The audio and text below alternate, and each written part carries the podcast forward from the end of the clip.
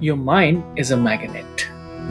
If you think of blessings, you attract blessings.